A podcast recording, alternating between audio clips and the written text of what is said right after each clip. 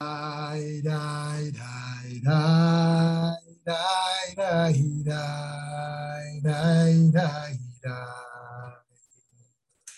Diddy die, die, die, die, die, die, die. Diddy die, die, die, die, die, die, die, die, die, die. Diddy die, die, die, die, die, die, die. Hayai, hayai, hayai. Hiddy die, die, die, die, die. Hayai, hayai, hayai. Die, die, die.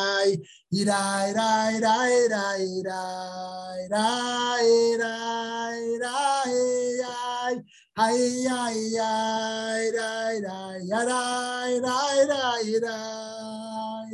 Yiddy, ay, ay, ay, ay,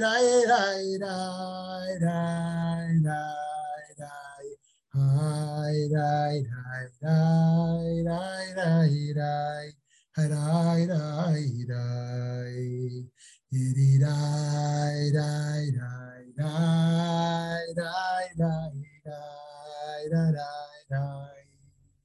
Diddy die, die, dee die, die, die, die, hi, die, die. Diddy die, die, dee die, die, die, dum. He die, he die, he die, diddy die, die, die, die, da, die, die, die, die. Hiri rai rai rai rai nai nai nai nai yai yai yai harai rai rai rai hiri rai rai rai rai hiri rai rai hai rai rai rai rai rai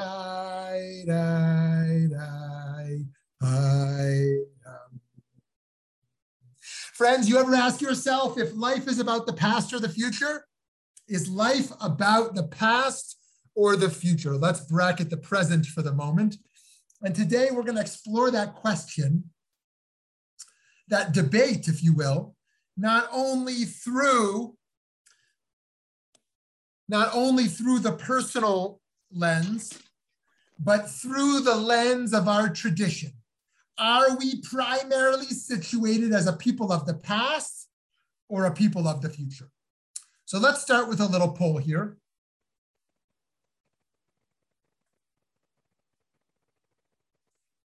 What are you personally most excited about? One, a Judaism of memory and nostalgia. Number two, a Judaism rooted in engaging tradition Number three, Judaism rooted in active progress. Or number four, a Judaism of hopeful, even radical messianism. So, of course, these are always imperfect choices. We're complicated people. But I, where would you situate yourself in terms of what animates your um, Jewish connection most in regards to the past or the future?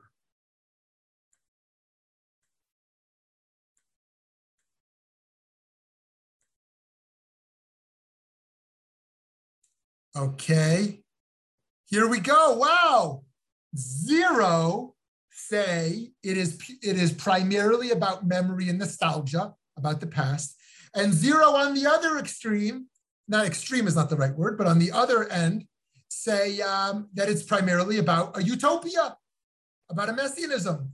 But 50% here say it's about the past, it's about engaging in tradition as we've inherited, and 50% say it's about active progress. Interesting. And I bet if we had add a more nuanced question in there of the connection in the two, tradition and progress, we'd get an even more interesting result. Okay, friends, here we go. So Jewish tradition proposes that three lights illuminate the world. Three lights illuminate the world. There's Or Bereshit, the light of creation. There is Or Sinai, the light of revelation. And there is Or Mashiach, the light of redemption. Right? Those are the great three theological themes of our history creation, revelation, redemption. And along with those three theological themes are three different lights which permeate our universe and our souls. And that our souls are bound up in different ways with the experience of creation, experience of receiving truth and light, and the experience of hope and redemption. So typically, mystics engage in Or Bereshit, the beginning, in a sense, of the intellectual history of time. Here we will instead discuss and turn our attention to the other two lights, the competing lights of Or Sinai and Or Mashiach.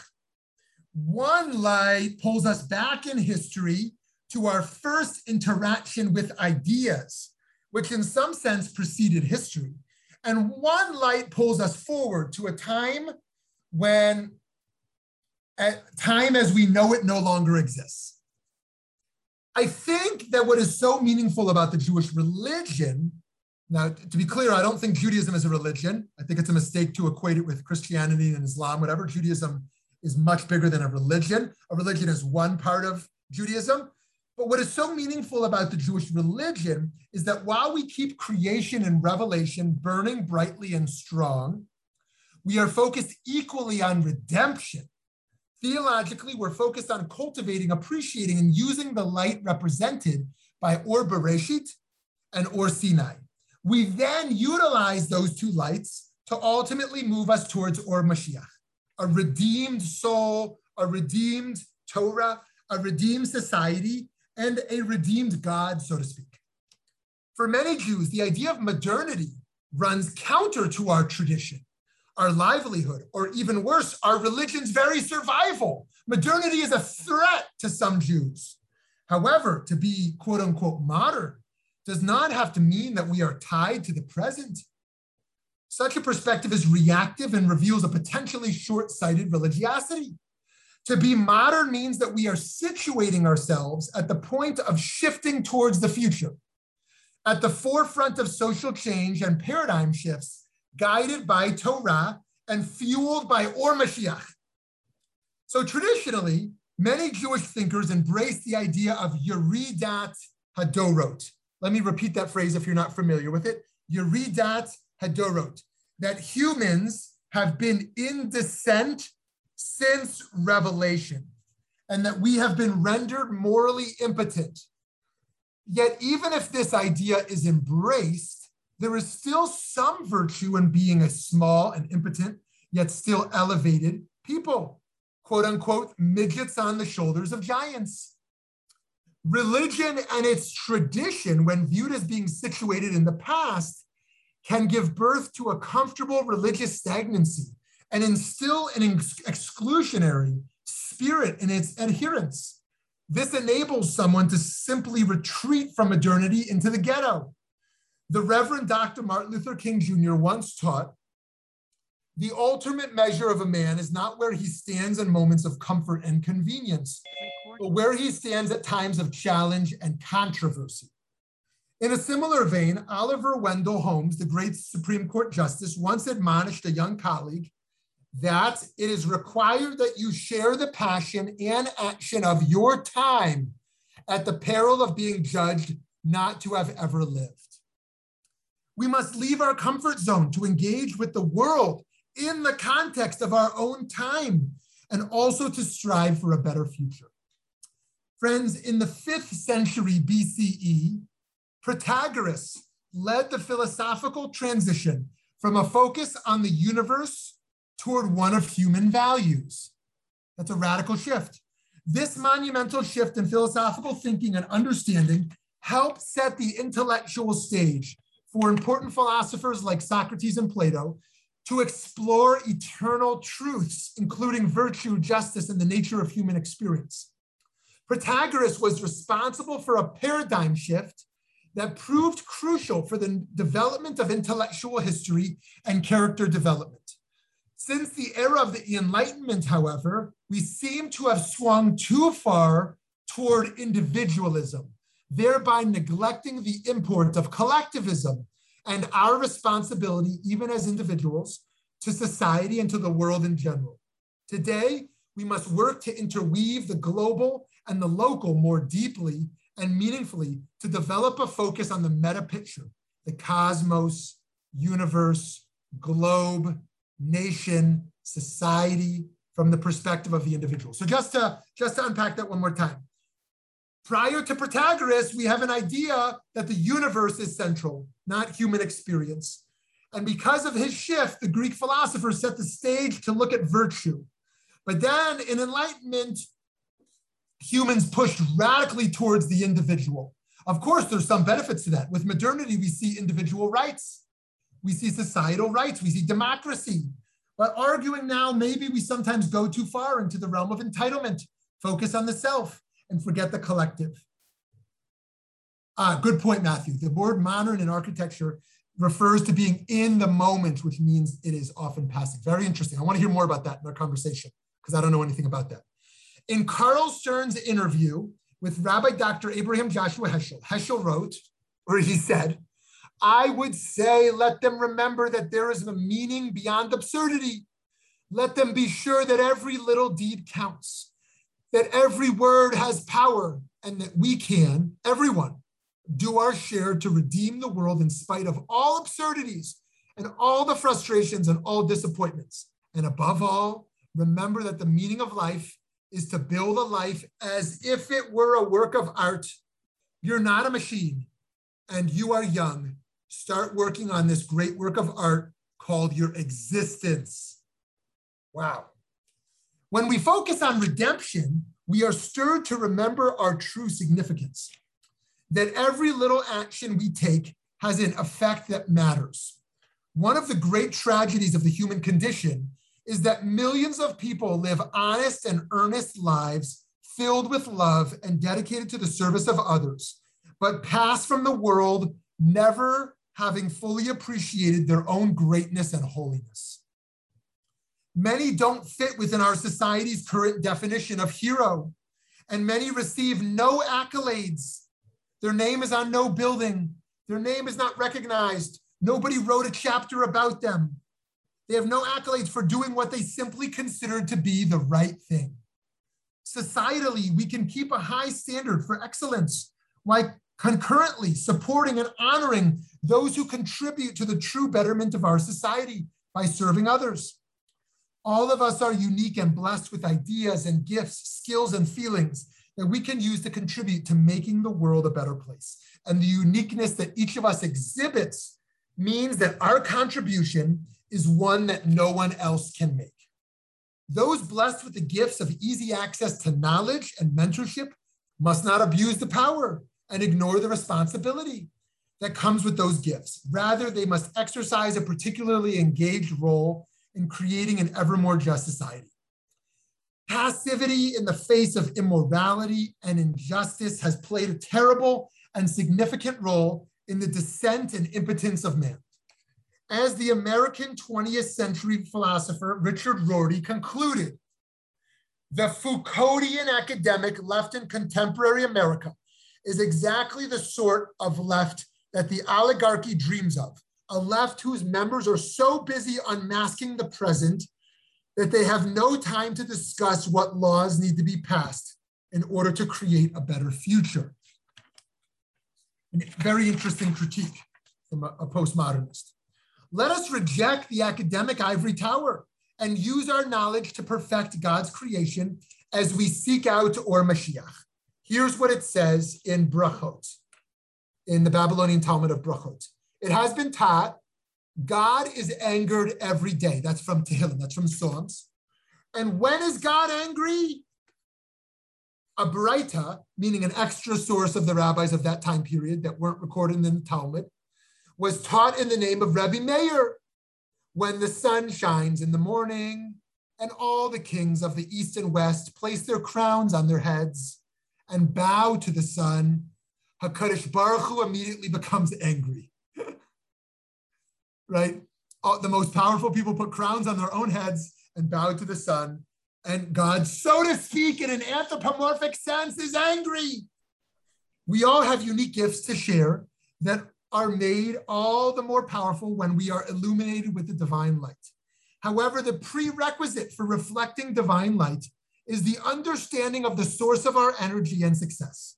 And to achieve this understanding requires that we strive with all of our might to engage in the endeavor while maintaining the humility it so requires. Friends, let us take to heart the understanding that we were endowed with Or Bereshit, the light of creation, and blessed with Or Sinai, the light to receive truth. And now that it is our duty through the spiritual and actual cultivation of that light that is within us all to seek Or Mashiach, to work for a better world. Judaism is unique in its situational balance between the past and the future, leading many among us to seek the comfort of the past and to resist the responsibility that comes with being a modern people. By the way, this is why Jews argue so much, right? If we were just the people of the future, we would argue. If we were just the people of the present, we would argue. But what we're doing is we're are people arguing about the interpretation of the past and then arguing about however we just interpreted the past, how it should apply to this moment and how it should apply to this moment based upon the kind of future we're trying to cultivate, right? This is about um, a number of layers of argumentation on interpretation.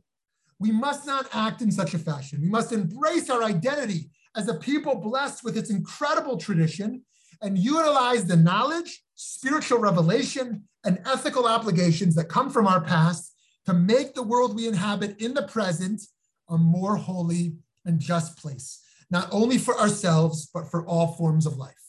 This is our duty. This is how we seek the future life and the future light of Or Mashiach. Will we ever end poverty, hunger, and genocide? Is there hope that tomorrow will look brighter than today? The effort to achieve movement towards social justice is guided by a messianic vision that a world that is more just and free is possible. Can we, as Jews, indeed as humanitarians, embrace this promise of progress? Does this really fit in? Since the Holocaust, since the Shoah, most philosophers have rejected the notion that the Enlightenment represented the, be- represented the beginning of an era of progress. 2,000 years earlier, the Talmudic rabbis warned of the diminution of progress, claiming that the generations are in a steady state of decline. The Talmud refers to one generation as being of men and to a later one as of donkeys. The sages exempted no one, even calling the matriarch Sarah a monkey when compared to Eve. Right? This is actually pretty radical, friends, because what that Talmudic passage is saying is that this that, that Yeridat Hadorot, the descent of our capacity, is not from Sinai, but from creation. Right? That Eve was on a much higher level than Sarah Imenu. This decline is punctuated mainly by ignorance of divine truth. The prophetic Ruach HaKodesh holy inspiration, ceased to inspire humans with the deaths of Haggai, Zechariah, and Malachi, as we learn in Tractate Sanhedrin, but also by the loss of basic ability. Here's what it says in, um, in Brachot 35. Um, okay, maybe that's not going to be on your screen. Um, what it says in Brachot 35 is in former generations, people made Torah their vocation and their trades their avocation, and they succeeded in both. In later generations, when people made their trades their vocation and Torah their avocation, they didn't succeed in either. Although the sages articulated their clear concern regarding spiritual and intellectual decline, this is not the whole story. For example, Rav Abraham Yitzchak Cohen Kook subscribed to the Hegelian school of thought that embraced historical progress, and he articulated his vision as such we should not immediately feel obliged to refute any idea that comes to contradict something in the Torah, but rather we should build the palace of Torah above it. In so doing, we reach a more exalted level and the ideas are clarified. And therefore, when we are not pressured by anything, we can confidently also fight on the Torah's behalf. What he's saying is, we don't live in a Torah of the past. We're not afraid of, of, of modernity. Um, and we can build the Torah based on the new phenomena uh, that emerged with progress. Rav Kook further defended the idea of progress, suggesting an evolution marked by constant progress provides solid grounds for optimism. So, friends, to move to a conclusion here, other Jewish voices share this view that we need not merely long for the past. Rav Shlomo, Shlomo Almoli of 16th century Ottoman Empire, for one, argued that greater access to information makes it quote unquote plausible that the knowledge and understanding of the later generations should exceed that of the former ones. The Midrash claimed that while we are indeed very far from the past sources of spiritual light, far from creation, far from, far from Sinai, far from the temple, we stand closer to the anticipated or Mashiach, and we are correspondingly more illuminated. Rav Sidkiyahu ben Avraham Anu, who I'm sure you've never heard of, 13th century Rome, argued in his noted work Shibbolei Haleket that while we may have lost great scholars inhibiting a world, quote unquote, like that of dwarves standing on the shoulders of giants, our view is much broader and deeper than previous generations. Who do we normally attribute that quote to? Um, dwarves on the shoulders of giants. It's some uh, modern, uh, uh, some some modern scientists. Was it? Uh, um, anyone remember? So, anyways, it's not true. It comes from this rabbi in 13th century Rome who actually first gave this phrase in recorded history. Um, I'm sure you'll Google it you'll, and you'll see who everybody thinks said it. Um, in addition to the search for religious truth as a barometer of progress and decline, we must be concerned with the general human welfare, which that truth illuminates. Today, we have more access to transportation, medication, and technology than ever before. We have a greater awareness of tragedy and more resources to combat oppression and injustice than ever before. Eradicating poverty and hunger is now only a matter of human will. For this reason, friends, to conclude, we must maintain hope and progress in the possibility that we can create a more just world where all children have access to quality education and all people have adequate food, shelter, and healthcare. We may have diminished access to more simple truths, but we have a greater potential than ever before to embrace the more challenging truths and responsibilities of our interconnected universe. Okay, friends, where do you fall out here on the vote between is Judaism about the past or the future or somewhere in between? Love to hear from you. Matthew. Okay, the comment on architecture was people often say they want a modern building, a modern look. And then five years later, it's very passe. It's the knockoff of Frank Lloyd Wright. And it really doesn't make it. And I forget the word that this woman architect used instead of modern. Redoing a building.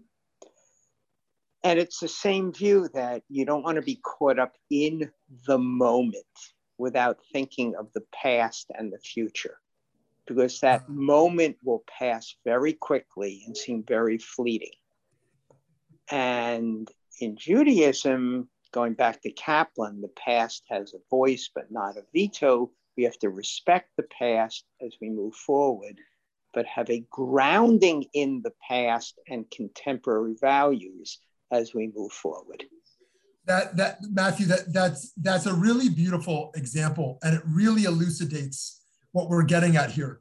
If if your number one desire in designing a new building, a home, is to be exactly in line with the fad of the moment, it's, it's going to be outdated very quickly. Um, I think that's a really powerful way to say it. You know, another sort of I, I hate to I, I, don't want to call it um, mundane, but I um, but and by any means, but I think like in the financial realm, Steve, you can share some light here. I know you know, you know something about stocks that someone like me who knows nothing about stocks, if you see a major decline one day, you might say, oh, we should pull everything out of the market, you know? And then people in the market will say, no, no, no, you know, declines happen. But if you look at a 10-year trajectory, it's always gonna, it's always gonna be on an increase. So don't worry about the day-to-day. If you're too concerned about the, the about the being exactly in line that day and not looking at the longer trajectory, you're gonna lose out. You're gonna lose out. Yeah, Vicky, I think you were about to jump in there. You're on mute still. there I am. I was going to say I liked what Matthew had to say, but to make put it into popular uh, parlance, I just say you have to know where you come from to know where you're going. Uh, yeah, Yeah, that you know. So, Vicky, can you unpack that a little bit? Why is that? Why is it that knowing where I came from is is is an asset, either an essential asset or an important asset to knowing where I'm going? Why can't I just say I don't care where I came from? Here's where I want to go. I think that's two ways. I think first of all, I think human experience is hugely important in terms of our identity uh, construction of who we are. So where you came from, you know, what your background is, who your parents are, how you were raised, all that stuff goes into making you who you are. And secondly, um, I think from a point of what you spoke about before, this notion of obligation and this notion of responsibility has to come from somewhere. And if you look back to our text and you look back to the wisdom of our tradition, it's there. Um, if you look back to history where people didn't follow that, you see what happens. Um, so for me, that's a meaningful way of looking at it if that very helps. cool.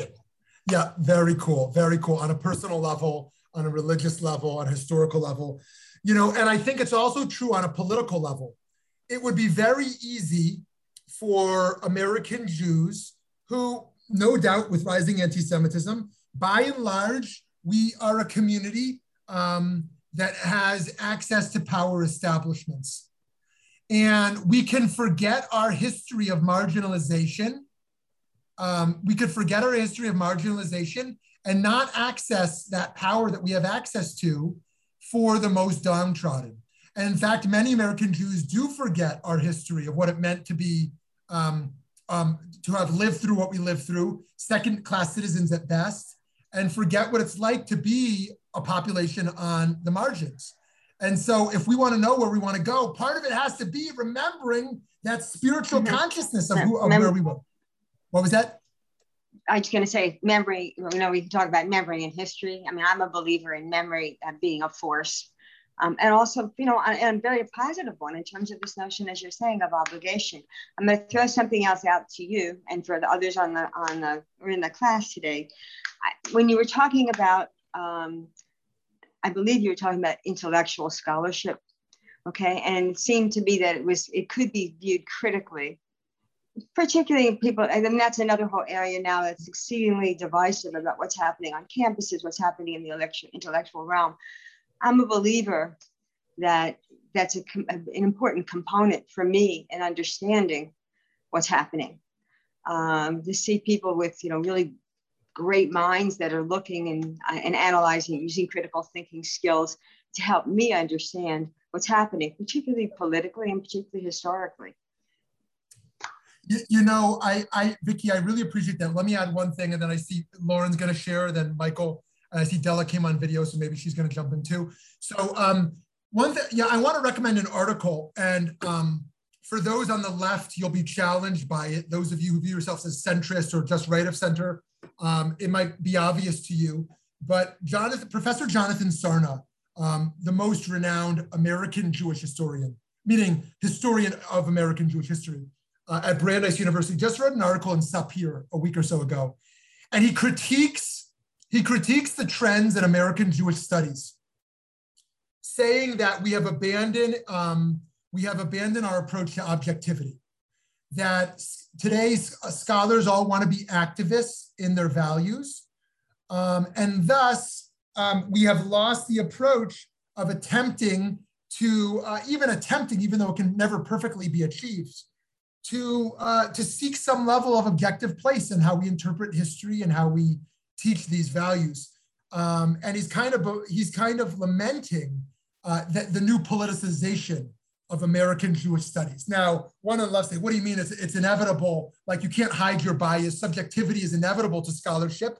And he wants to argue back. Yes, of course, there's some level of that, but we have to do all we can so, um, and I think that's that's partially relevant to kind of the, the zeitgeist in academic culture today of what is the role of educators on campus.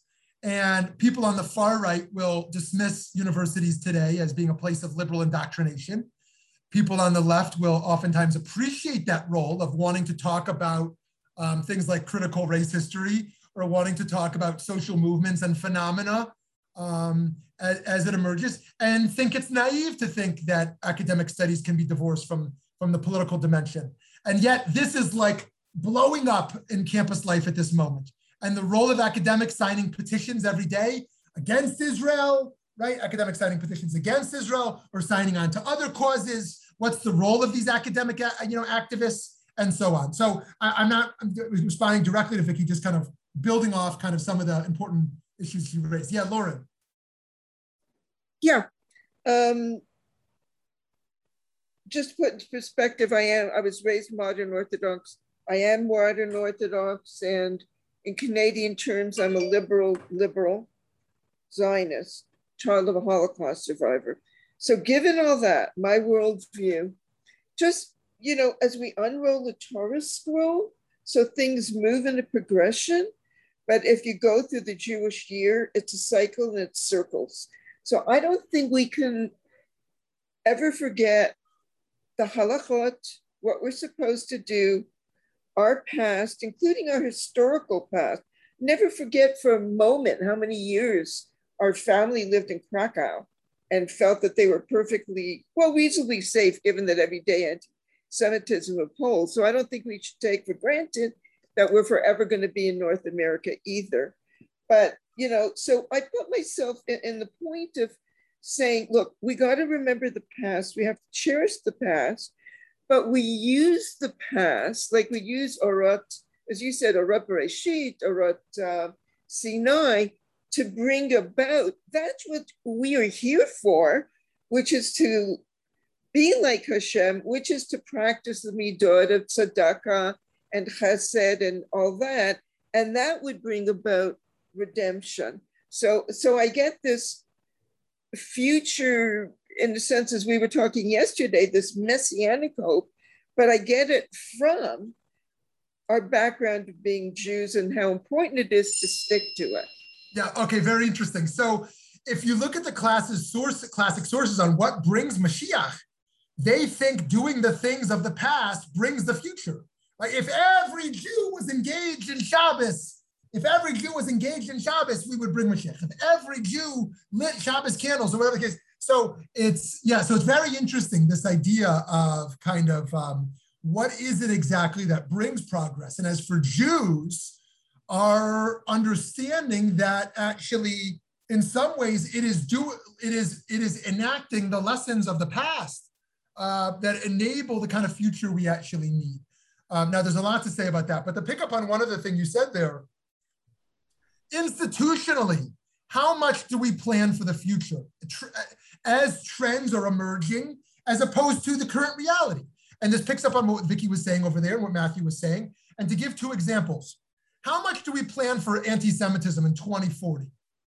We plan for anti-Semitism in 2021, right? But if you look at the trends and, and where it's growing and where it's emerging for, you know, we can either say, oh, we can either be the naive type who says, oh, it's always going to be fine. I've always been fine here in America or in Canada. Or we could be the alarmist type that says it's going to happen here also, right? As many, you know, many of you might have said, or your grandparents said, or, or parents said, right? Or something in the middle that says, look, we have to be mindful of these of this trajectory. And, and here's another example. Let's say you're building an institution. Um, uh, going along with Matthew said about architecture, do we build it based on the number of membership? Let's say you have to build a new synagogue right now. You're selling your building and you need a new building, and you know nobody in mind in specific.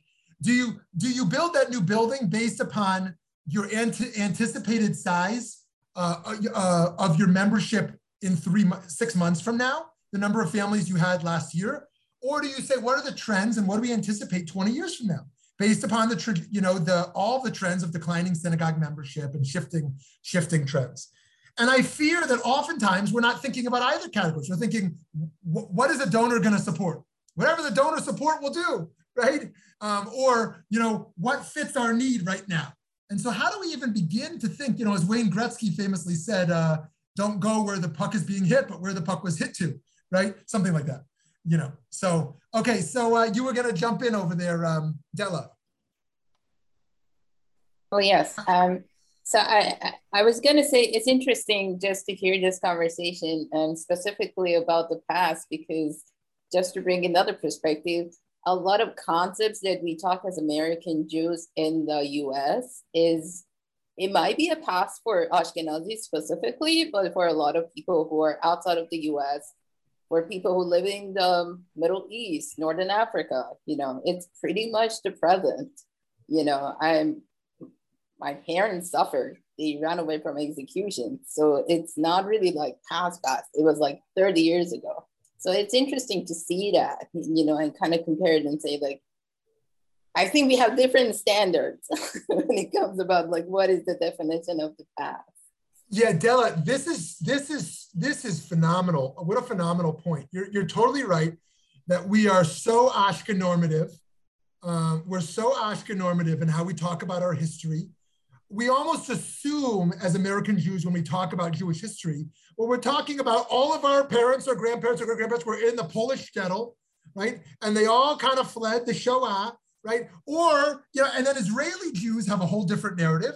And then you're right, the Sephardic Jews emerging from Northern Africa or from, you know, other Mediterranean regions or, or uh, Middle East re- region um, had, were, I mean, the, the, the huge numbers who fled, right? And then you look at the Iranian Jewish population and their immigration all the and then you look at Jews today in Africa, the Jews who still live in Africa today, all over the world. And I think you're totally right that that it's way too simple to pretend that there was one united Jewish experience in different historical eras.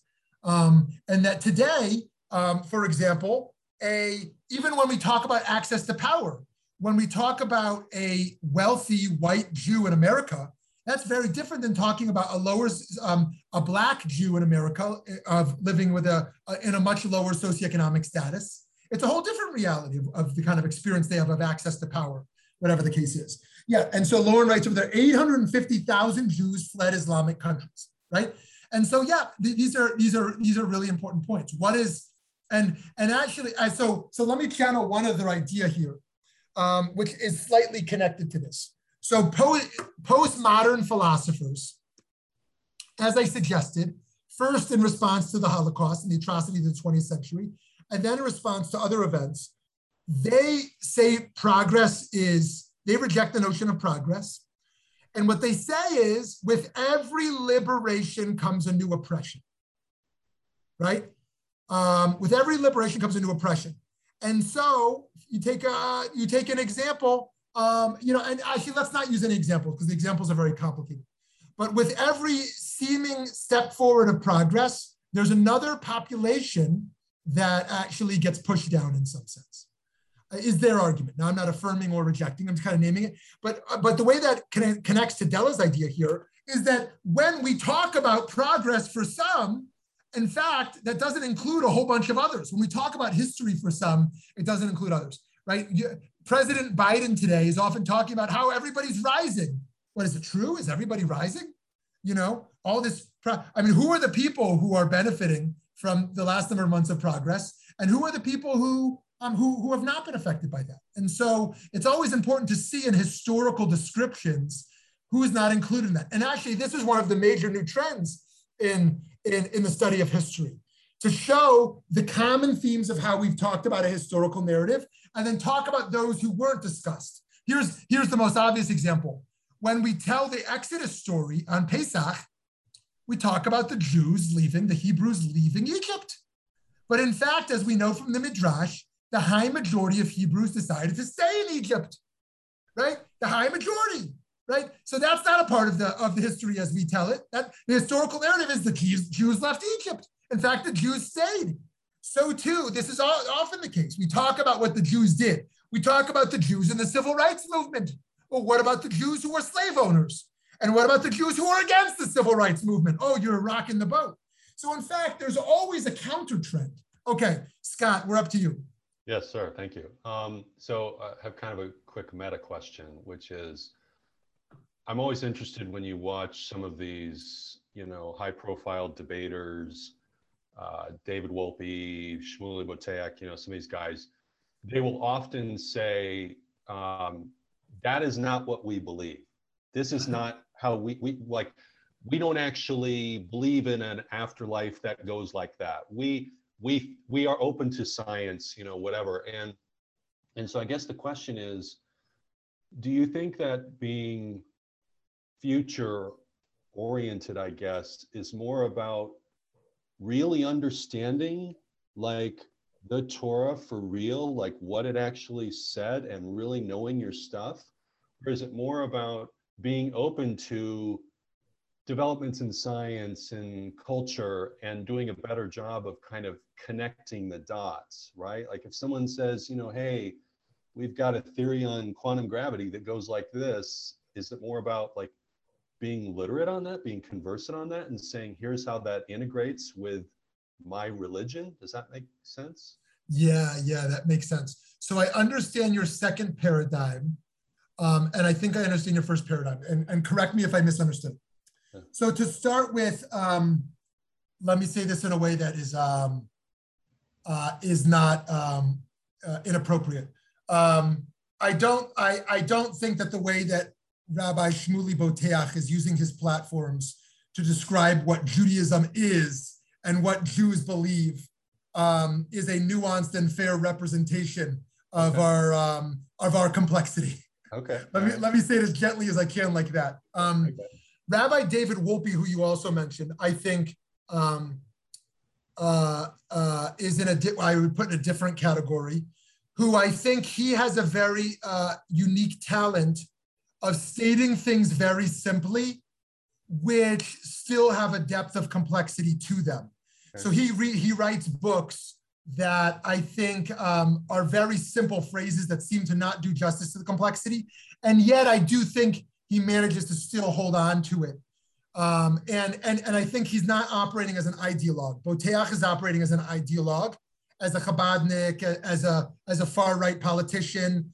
Uh, Wolpe, yes, he's political. He wants to be a centrist on everything, uh, Wolpe, but, uh, but religiously, he, he wants to attempt to articulate religion outside of the political realm. And, um, and I think that uh, I'm, but but in general, this point of, of I am very skeptical of saying of anyone who says Judaism says um, or Jews believe. Like no, if you have read, if you studied any Judaism, you know you know there are conflicting points on everything of what Jews believe and on what Judaism says. There's no, in fact, there's no such thing as Judaism. There is no such thing as Judaism. There are Judaisms, right? There are many Judaisms right? There is no coherent ideology which can be tied up into a bow uh, that of, of like some package we're going to call Judaism, yeah. right? And so I think that are we talking about the Judaism of Cairo in the 11th century? Are we talking about Brooklyn uh, in the early 20th century? I mean, these are radically different phenomena. And we yeah. can try, are we talking, if you look at priestly Judaism, it's almost impossible to even tie that to rabbinic Judaism. You look at Abraham and what they're eating, and Sarah and the way they live their life, and and uh, you compare that to rabbinic Judaism. So yes, I mean we are so committed to Jewish continuity, and so we do acrobatics to kind of sew all this together in ways that I appreciate. And yet, um, so that's the first thing. So the second thing to your point is, I think that we should have reject two approaches and, and find a middle ground. The first approach I think we should reject is that everything new is true. The newest studies, the newest trends, the newest ideologies, and thus make our Judaism, Judaisms mold and mold into those new ideologies. Okay. The other approach I think is wrong is to live in the traditional, the realm of traditional ideas in some kind of vacuum, and to be deeply skeptical of everything new that emerges um, until someone major scholar has made it all kind of fit together or whatever. I, I think our general orientation should be an intrigue, an intrigue, and an engagement with new ideas. Uh, film, art, most definitely science, right? Um, you know, and um, uh, and various trends, and um, and while we're intrigued and engaged, not being a, a, the first adopter necessarily, then figure out how to connect the dots, as you said. Yeah. How do these dots connect? And in some cases, the dots don't have to have to connect very, very closely. I'll give you an example. There's a new medical study on how we're going to wipe out this type of cancer. You're like, okay, great. Jewish tradition says pikuach nefesh, save life. That's all I need. I'm going to embrace whatever the newest science is on this stuff, right? Or scientists are pro-vaccination. Good, I'm going to be pro-vaccination. I know Judaism says save life, whatever the case is, right? Now, now other things are going to be more complicated when it's in the realm of ideology, political realm, philosophical ideology, where we can be engaged. But in the realm of ideas that is not in the normative, the normative realm, the normative realm, what is going to work today to reduce gun violence? What is going to work today to cure diseases? What is going to work to cure hunger? Okay, in the normative realm, we can be incredibly open. In the ideological realm, I think we can be a little slower. Now, here's the last thing I want to say about this because Scott's question is so great that I want to be clear that I don't think we should be purely in the reactive realm. I think we should be comfortable in some ways being reactive. Jews don't have to be on the front lines of everything. We yeah. can take some time to process, yeah. right? Oh, that's a that's a very interesting new book. I want to think about it for a year or two and think how that fits with my Jewish values before I just adopt this as the new truth.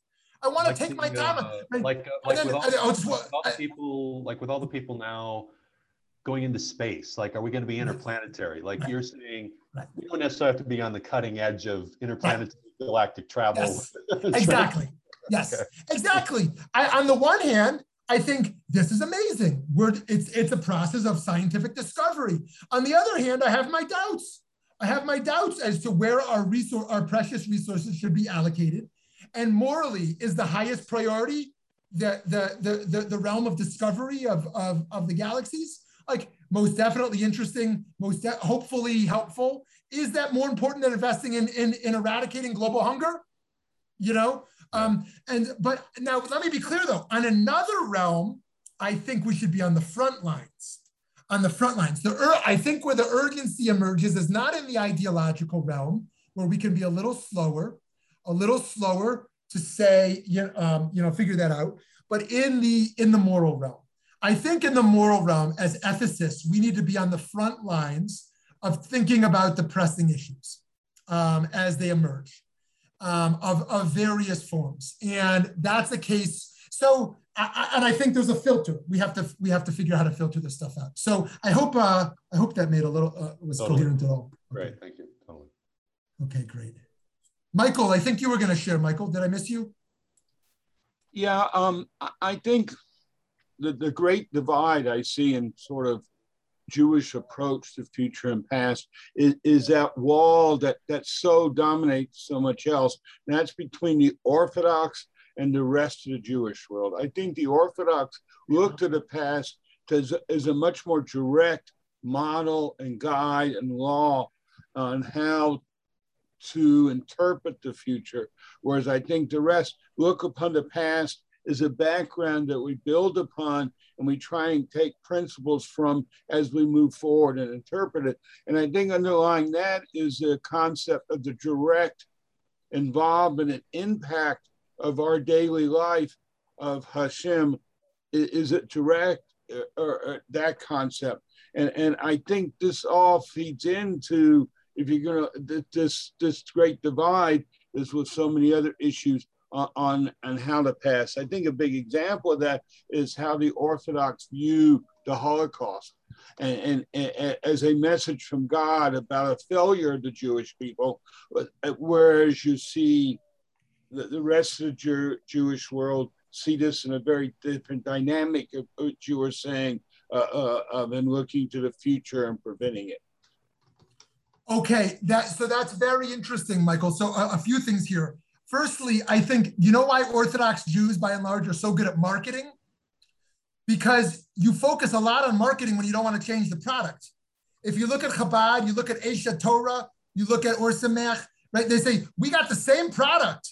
We need to really have better marketing, better videos, better videos out there, better websites, better ways to, uh, to highlight this dinner we're going to have, right? Great marketing, products the same, more, more or less. You know, but when you enter liberal Judaism um, and you say, you know what, we're open to shifting the product. You know, marketing is not really our focus. Like, let's rethink what the prayer experience is going to be like here.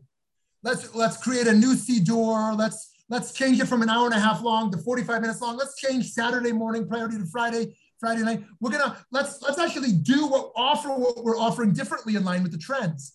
Now, um, there is a middle ground there. There are those who believe the Jewish products should constantly evolve. And there are those who believe the Jewish products should not evolve and only the marketing should evolve. And there are those in the middle. And by I, I don't want to be sound like I'm always only celebrating the middle and creating false extremes. like I value both of those approaches. Like I, I really value like a progressive synagogue that's like, we want to get young people in the door. Let's like make it cool and change everything we're doing. And I really value traditional places that are like, look, we don't need to change our davening at all. Like this is our davening, you know, like, you know, and but the middle approach here says, look, there are parts of our product that can't change, parts of our product that must change, right?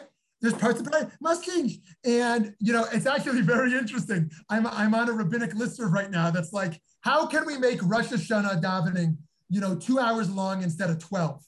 Because like normally we do 12 hours, now we're gonna do. I'm like, wait a minute, how come you could all of a sudden figure this out because of COVID? You couldn't figure this out two years ago, you know? The people who were asking you for two hours, you know? And so um, and so yeah, so Michael, your your point there is really good. And I think you're that in in many ways you're right. In many ways, you're right that the division here is an Orthodox and liberal divide in how we relate to the past. And this is precisely why um, why you know someone in in, in 95 degree Tel Aviv or 105 degree Phoenix, uh, a chassid is going to be wearing a shtreimel. He's not wearing the shtreimel for the reason his great grandfather wore it. His great grandfather wore the shtreimel because he was really cold in Poland and it was snowy. He's wearing the shtreimel in 105 degrees because his great grandfather wore it, right? He wants to do what he did, regardless of what the reason was why he did it and so you're right that that, that commitment to maintaining the past um, and, and and your, your your your your example about the Shoah is quite complicated. And so i'm going to bracket that one for another conversation but i appreciate you raising that also. Yes lauren. You're on you're on mute. Sorry about that. I, I just need to as a modern orthodox jew who yeah. goes to a partnership minyan, yeah. I got to let Michael know there's no the Orthodox. Right, right. The Haredim probably dislike us more than they dislike Reform right, Jews. Right, right. Um, and, and, and the idea that you have of the Shoah, I've never heard such a thing.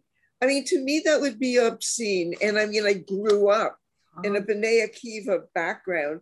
Uh, and, and, you know, in Toronto, almost every Jew my age was a child of at least one Holocaust survivor, if not two.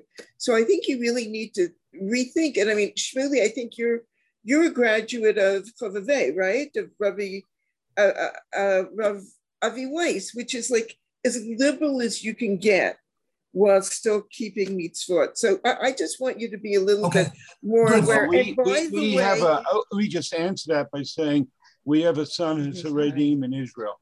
And I'm talking about the divide, it's more in the Israeli context. And this is thing, things in the Haredim world I have, have said explicitly. And, and, and, and it's a, it's it's come across as a, now now obviously Shmuley's going to know more and can you know if that's but that's my understanding of the and again there, there's a range in the Haredim world in Israel but there is not the same you know, I, I, most of that world does not accept the modern Orthodox in, in the way. Of course they do. Yeah, or of the liberal. Of course they so, do. So, uh, so I should have said it for, but you I should have said ultra Orthodox. Ultra Orthodox, but but I think that's how many people who don't know Judaism look at Judaism, and and and, and it, it it I think we have to understand that the, the, the different context. Okay. And, and we're anything. probably the majority. And to be honest, the most liberal, egalitarian shuls I ever went to were in southern Jerusalem, where the Anglos live. Like that's, you know, and that same guy on a schwitzy day in Tel Aviv will pass a guy with a kippah sruga who's wearing shorts and the coolest t-shirt possible. Like we're people too. So it, just to let you know to please not put us all in the same bracket. Okay, so good. So thank you. So thank you both. And and just to highlight, um, yeah, I think Michael, what Michael's saying over there about the Haredi world being very, uh, very true, and what Lauren's saying over there, very true about the modern Orthodox approach. For those who aren't aren't familiar with the distinctions between modern Orthodoxy and the Haredi world, I, I put six main categories on the side chat over there that highlight the major the major uh, differentiations. Number one is on gender the, the notion of women's inclusion or participation is seen very differently in modern Orthodoxy and the ultra Orthodox world. Second is on sexuality, particular LGBTQ community, how, how the, the kind of nuances there. The third is an appreciation of academic study. The Haredi world wouldn't want their children in universities. Modern Orthodox most certainly would. The fourth is in Zionism, as is related serving in the army. The Dati Le'umi, the religious nationalists, would serve in the army. The Haredi wouldn't.